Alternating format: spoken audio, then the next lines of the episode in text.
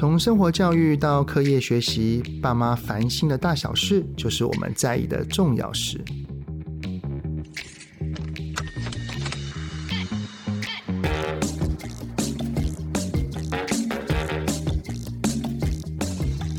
欢迎收听亲子天下节目《爸妈烦什么》，我是主持人亲职教育讲师魏瑋志泽爸。哎呀，这个转眼间暑假就快到了。通常在暑假往往都是很多亲子电影大片上映的热门档期哦。不过这几年呢，受到这个疫情的影响，好像很多人都转变成在家里看电影了。慢慢这个疫情大家已经开始要跟它共处的情况底下，六月份，哎呀，我们这个电影院的热度回来了。因为相隔36年，这个汤姆克鲁斯永远不会老的男神啊，他主演的捍卫战士 Top Gun 终于推出了续集，就是独行侠。这个一部电影感觉上他的这个续集有点像是拯救整个电影业的生态耶。为什么会引起这么大的回响？还有到底有哪一些电影很适合我们带着孩子在暑假期间一起观看的呢？今天我们邀请的这个来宾他呢是一位老师，但是他把这个电影融入教学20多年，常常会透过一部部的电影里面的角色啊、故事，打开跟孩子对话的管道，让孩子们不是仅仅看了一部电影而已，反而能够学到很多很多的东西。他也有出了一本著作，叫做《用电影和孩子谈生命中重要的事情》。让我们一起掌声欢迎陈建荣，建荣老师。早上好，还有各位听众朋友，大家好。我有点好奇，就是建荣老师，你平常啊，你是怎么把电影放在教学里面的？因为我自己在高中开始就很喜欢看电影嘛，那甚至应该说追溯到在更小的时候，常我们在看电视的时候，我常在看了就会觉得说，奇怪，那这个电视我看完之后，我到底觉得哪里好看？到底带给了我什么？所以我在当实习老师的时候，那时候我们就开始会用魔法阿嬤带给小朋友看。一开始只是写学习单问一下问题，后来发现说，我上社会课的时候在讲那个民俗文化，讲中元节，但是小朋友呢，看到电影的这些情节的时候，他更加投入，甚至因为电影它都有起承转合的情节，他更加容易走入角色的心里面。所以后来就觉得说，其实电影融入教学啊，它不只是在看电影本身，而且电影因为它是8大艺术的结合，甚至它是跨领域的媒材，所以可能一部电影里面我们可以聚焦谈国语、英文、数学，甚至结合了108课纲品德啦，或者是性平、海洋教育等等等。所以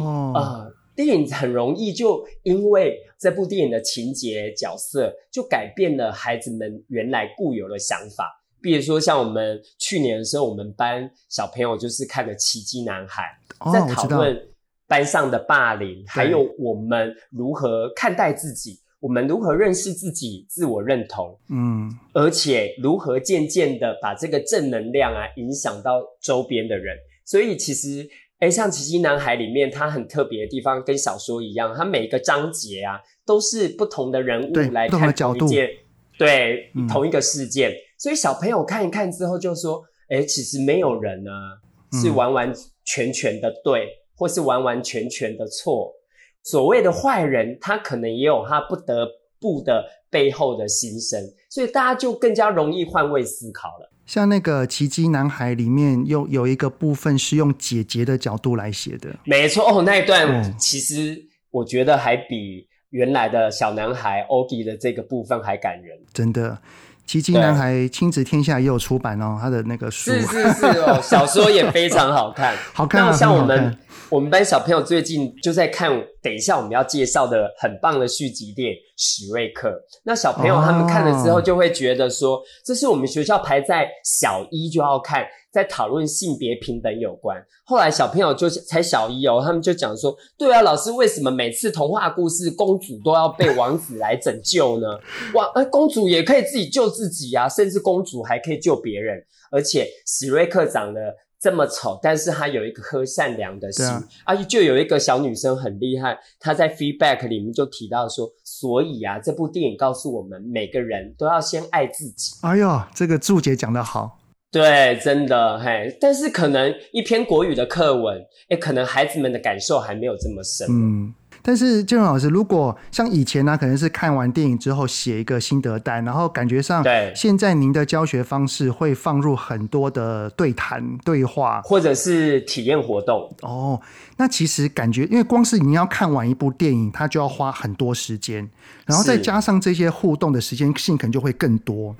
对，所以我们可能有时候一部片会看8节、10节，取一个段落，是不是？我们会分段来看，可能这一节课我们电影只会看10分钟、20分钟，后来会来做一个 QA 啊，之后再做一个体验活动。所以如果看电影是 A，QA 是 B 啊，如果做活动是 C， 所以就是可能这部电影的结构，这一节可能会 ABC， 下一节就变成 CBA， 会交叉。所以小朋友呢，在看一部电影，他不会一下子就把电影看完。像上一次他们看史瑞克看到一个段落，我们就来玩综艺节目《天才冲冲冲》的这一种，就是要往左跳，往右跳。就是跳跳 tempo， 我知道，因为我们就会出一个语词，对，那他们觉得这个是有分男生还是分女生还是不分，不分就原地跳，所以就很多帮助小朋友去思考。到底我们日常生活中其实是我们存在了很多有色的眼光，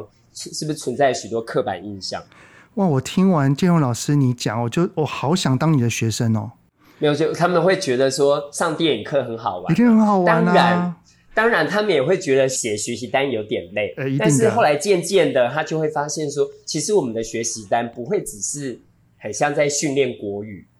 我们会有很多课堂的操作的过程，请孩子写下历程，有很多需要孩子去反思。比如说像我们最近才看佐贺的超级阿嬷啊，因为这个阿嬷她用了哪些智慧，用了哪些方法，他们家虽然那么穷，但是如何让小男主角从小到大。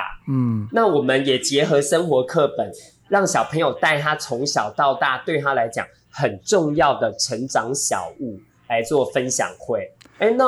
我们做完分享会，每个小朋友都要上台分享之后呢，而且这阵子又遇到远距教学，就是疫情的关系，又很多小朋友停课在家，对，那就变成有的小朋友在教室分享，有的要在家里分享，对，变混成是上课。建荣老师，通常您所教导的年级是低、中、高三个都会涵盖在内吗？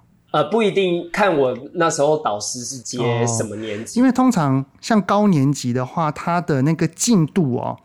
感觉上就会比较赶一点，还可以用这个方式吗？所以我们学校呢是把电影课程放在综合活动课，我们就没有买课本，所以我们的电影课程其实是全部我们学校的老师们一起自编。所以我们就没有赶这个进度的压力。所以综合活动课其实强调是生活上的实践，而不是在课本说我们要同理他人等等等，这几点很重要，要圈起来所以其实综合活动课真的要给孩子体验省思，孩子才能够实践。我们刚刚所提到的那个捍卫战士独行侠，你知道我是昨天才去看的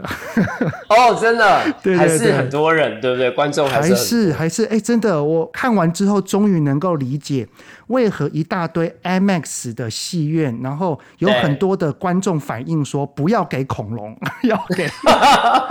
恐龙，把他赶回侏罗纪赶快让那个阿汤哥出来。他老实讲啦，我在这一次看之前我才去补了第一集，我第一集没看过其实第一集普普啦，但是当时是变成风潮我觉得是不是汤姆克鲁斯的个人魅力太大了？当然没错，而且其实因为相隔了36年嘛，对，在36年前的时候，其实捍卫战士在那个时候算是应该是蛮厉害的它算是一部很高明很聪明的 YA 商业电影。那是一个 young adult， 是一个有点离经叛道有一点会耍帅，有一点不符合这个传统的体制，他就是想要冲撞，所以就很符合那时候的年轻人我就是想要这样做自己。难怪那个雷朋的墨镜大卖，就想要学他。对对，大家都想要当那个阿汤哥。然后这一次我看了《独行侠》之后，哇塞，那个拍摄的科技进步很厉害，好震撼哦！对对，汤姆克鲁斯他是真的会开飞机吗？是啊，他自从演了《捍卫战士》之后，他就去学怎么开飞机耶。所以其实坦白讲，他在演其他的《不可能的任务》这些系列，有很多动作场面，他真的是自己亲自上阵。所以这一片也不例外，而且有一点往正向的来讲，就是说为了产生这个影片的效果，就是整个团队非常的坚持，要用实景拍摄，对不对？对对，用实景拍摄。但是从另外一个角度来看，这有一点强迫症啊，就是要全部的演员，大家真的都要学开飞机，而且真的开这么快的时候啊，就前面有驾驶嘛，啊演员就坐后面哦，然后就取那个角度，对，取景，对，而且演员还要拿那个 IMAX 的他们新发展的那个小的摄影机，对，所以他才有办法捕捉到很多动画。DG 做不出来的这一些画面，欸，真的那些高空空战那些超精彩的，真的那个视觉真的要到大荧幕，对对对，好像我们现在在当他的那个宣传的干部一样。对，好，我们要来谈一下哈。假设我们今天跟着孩子是比较大一点的孩子啊，去看的这个《捍卫战士》《独行侠》，老师你觉得我们可以如何从这个电影来展开一些话题，然后带给孩子一些启发？其实我自己在戏院看的时候啊，我坦白讲，我觉得说后面的空战那一个部分真的很精彩。那我看的整个过程当中啊，有一度我觉得我很像在看《不可能的任务》啊，有那个紧凑性欸。我跟我老婆是边看，我们两个就是手是握得紧紧的，好紧张哦。就是那个有动作片很 action 的感觉，非常有。对，但其实里面有几个桥段蛮感人的，比如说就是冰人他整个无法讲话，后来冰人告诉他说 It's time to let go， 要放下过去，所以其实光这一点就很适合让高年级以上的孩子来讨论，我们目前为止有没有什么点是我们很在意，有什么创伤，有什么伤痕，其实有时候我们想到还会隐隐作痛，是哪一个同学想我的好朋友曾经讲给别人听，讲很难听的话，在背后讲我，然后让我当时很生气，说我什么坏话，对，或者是老师讲过什么吗？还是爸爸妈妈吵架的时候怎样怎样？对，或者是可能爸妈吵架的时候呢，我们在旁边偷偷听到，我们觉得诶有一种恐惧，爸妈会不会离婚啊？等等等。其实每个人在成长的过程当中，多多少少都会有这些创伤的痕迹，有时候。可能我们会刻意的忽略它，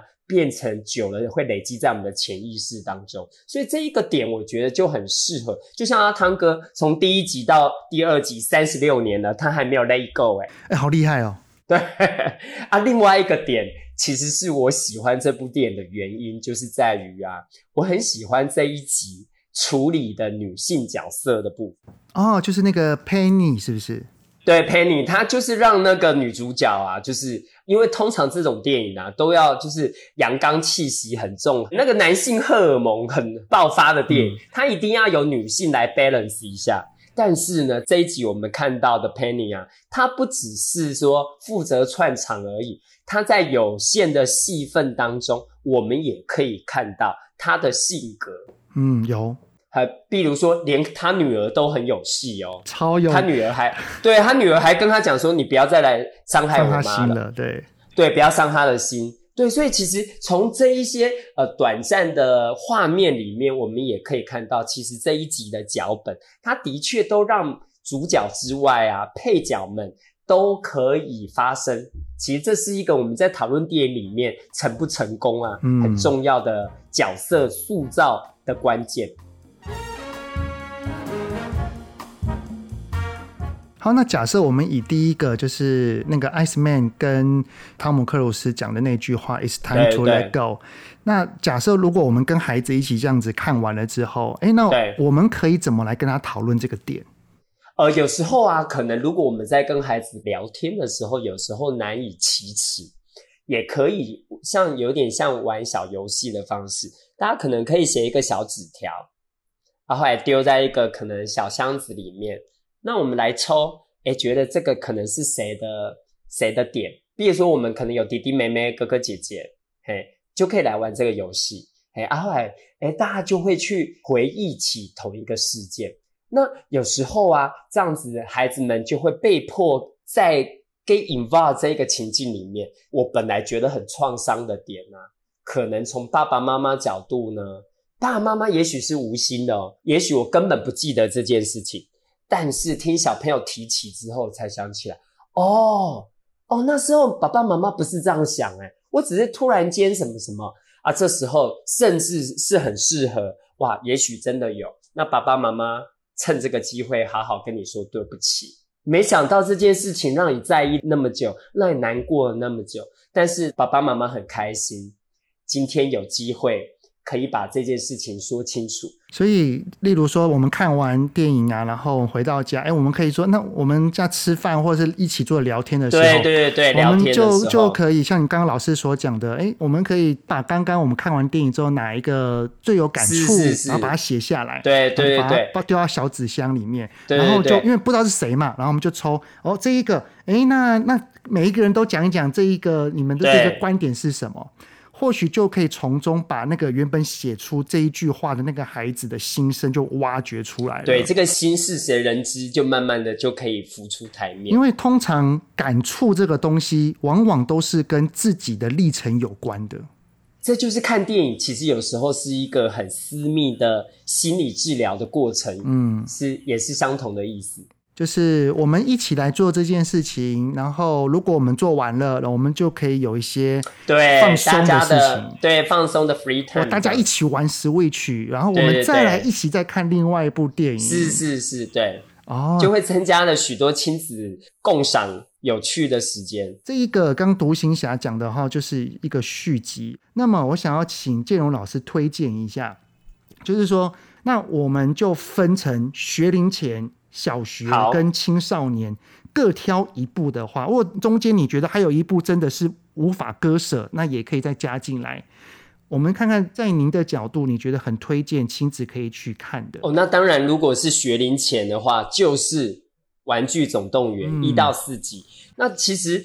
玩具总动员很厉害的地方，它每一集都有不同的主题。第一集那时候刚演的时候，大家就觉得说，哇，居然会有人想到要来讲玩具的故事哦，而且这些玩具是等到主人不在的时候，他们就会自己开 party， 超有创意的。续集又再一次的让我们看到不同的角度。第三集呢，主人长大了，玩具呢被丢到另外一边的时候，他们的未来怎么办？难道都只能当资源回收的垃圾吗？那第四集，哇，又有一个环保的议题加进来了，居然有一个用免洗叉子所做的玩具，就资源回收做的东西，这个可以算玩具吗？还是它是垃圾？所以当主人觉得它是我做的玩具，但是他自己觉得我是垃圾，就有很多有趣的点。所以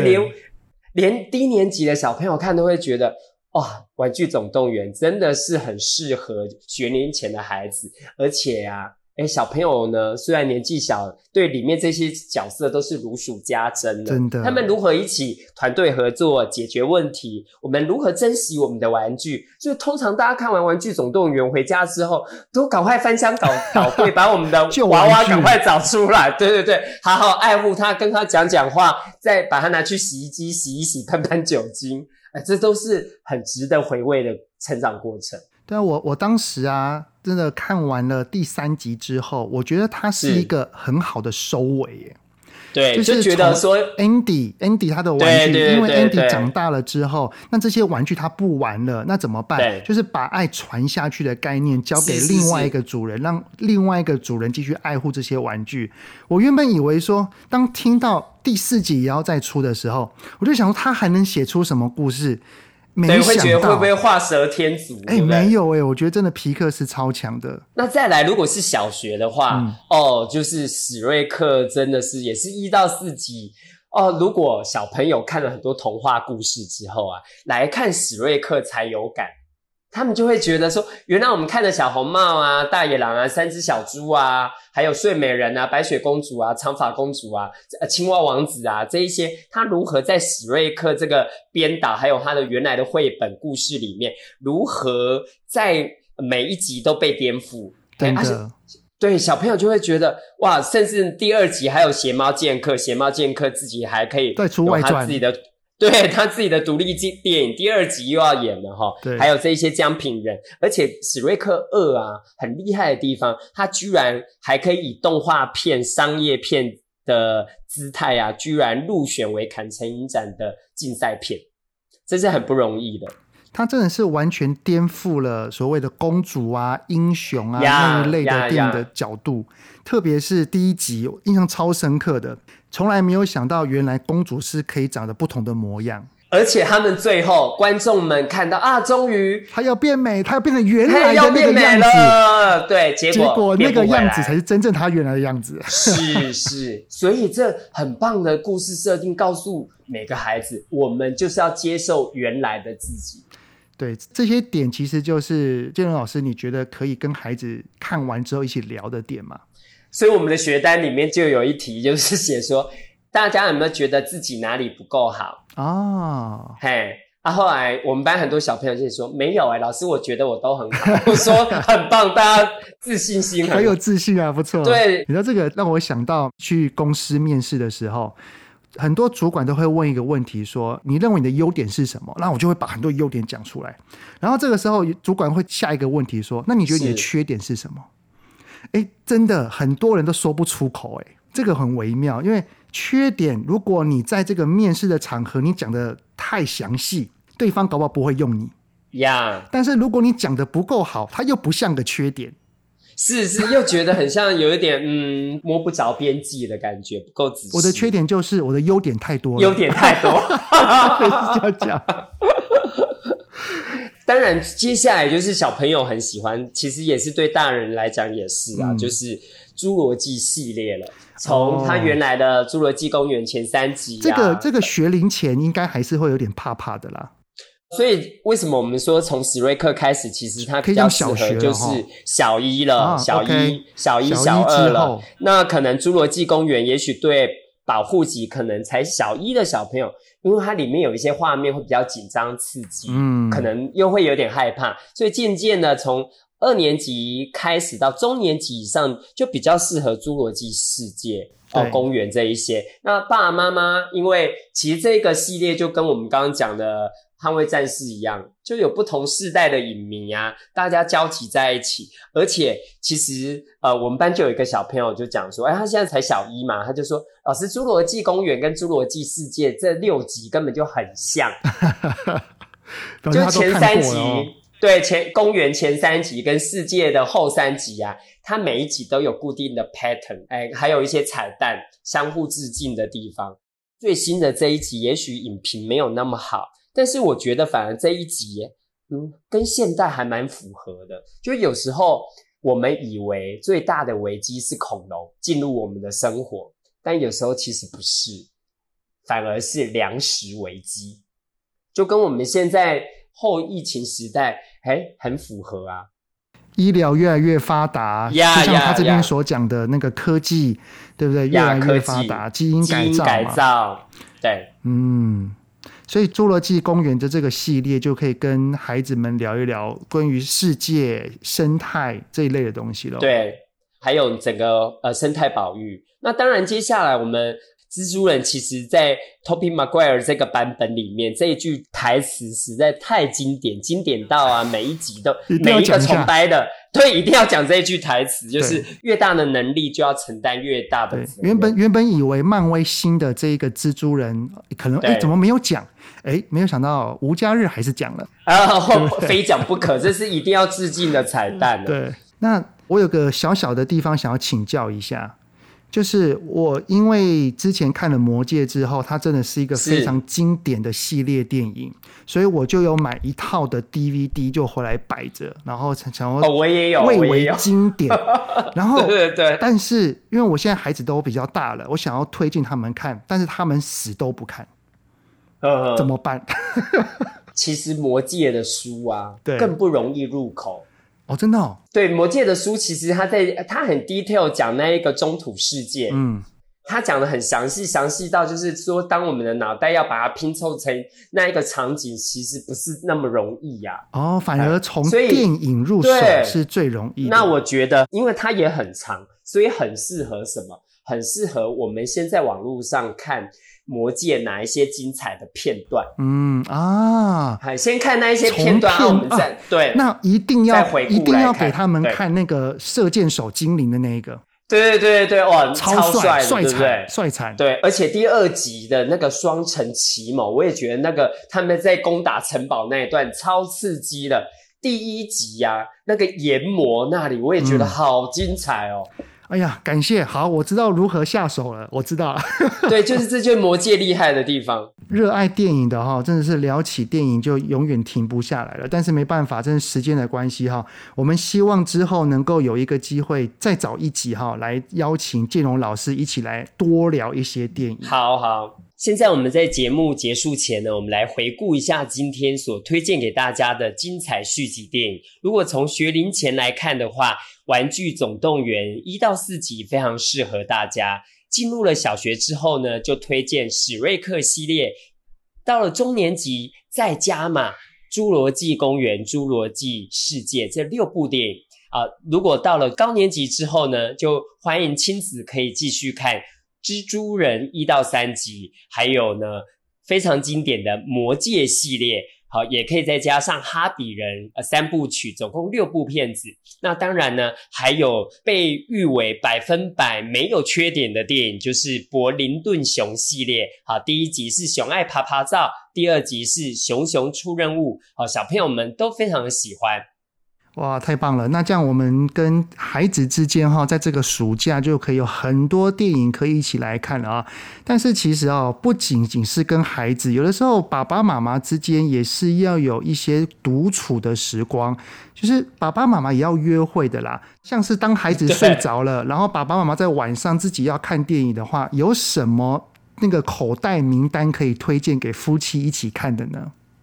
夫妻一起看就可以触及更深层更深入的议题了。比如说提姆波顿呢，以及诺兰所导演的蝙蝠侠系列，特别是黑暗骑士，更加深入的探索角色的阴暗面，整个心理过程就很像是接受心理治疗一样，相当的经典。那再来呢，当然夫妻我们也要来看一下，检视一下彼此从恋爱到结婚的这个历程。那我们就推荐理查·林克的《爱在3部曲》，从第一部1995年的《爱在黎明破晓时》，再来是《爱在日落巴黎时》，以及《爱在午夜希腊时》。我们就可以看到这对夫妻呢，他们2个人从在旅行中认识到后来在巴黎偶遇，最后呢2个人真的结为佳偶，但是有没有办法白头偕老，是相当经典的爱情文艺片。而如果最后呢夫妻2个人都是影痴影迷的话，那当然一定要加码来欣赏骑士劳斯基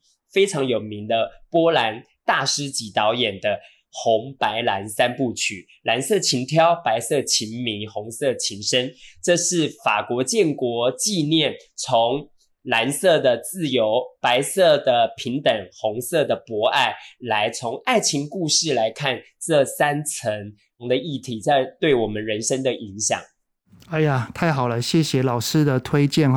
这样子爸爸妈妈在孩子睡觉之后也不要各自滑各自的手机嘛，我们就一起来挑选一下建荣老师的这些清单，我们一起来越看电影让夫妻的感情更好，对不对？没错，就希望大家能够借由这个暑假的时间也可以增加夫妻跟孩子之间更多相处的时光。没错，好，那非常感谢今天建荣老师来到我们的节目能够跟我们一起大聊很多续集相关的电影，能够让您跟你的孩子之间在这个暑假期间有更多的选择。那我们刚刚节目里面所推荐的好书，那只要是亲子天下出版的也包含了建荣老师的书。用电影和孩子谈生命中重要的事，都可以在亲子天下 Podcast 的好书专卖店里面找得到哦。那亲子天下 Podcast 周一到周六谈教育、聊生活，开启美好新关系，欢迎订阅收听。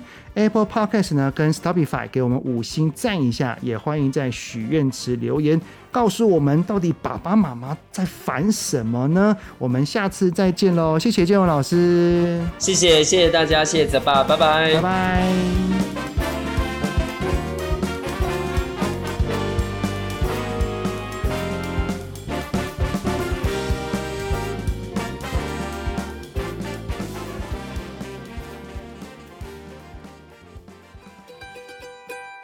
清心灵夏日聊心事，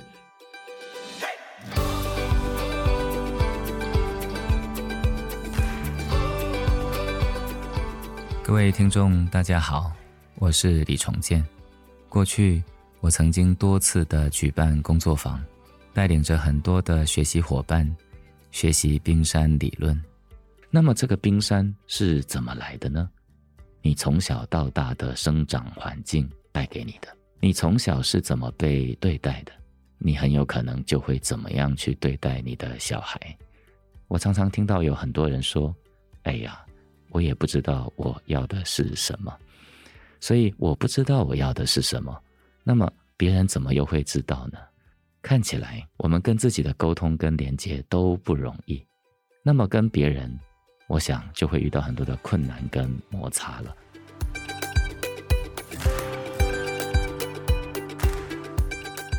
想听阿健老师亲自用萨提尔对话来疗愈你的童年冰山吗？这个夏天，亲子天下推出全新企划清心灵夏日聊心事的线上讲座。有萨提尔推手之称的李重建老师，他将亲自上阵，陪着你疗愈自己，安顿自己，好好的重新出发。有哇塞心理学陪伴你练习与孩子聊心，也有人类图画馆带着你一起看懂自己的生命设计图。清心灵夏日聊心事，7月9号在亲子天下的线上讲座与你相见。报名连结请见节目资讯栏哦。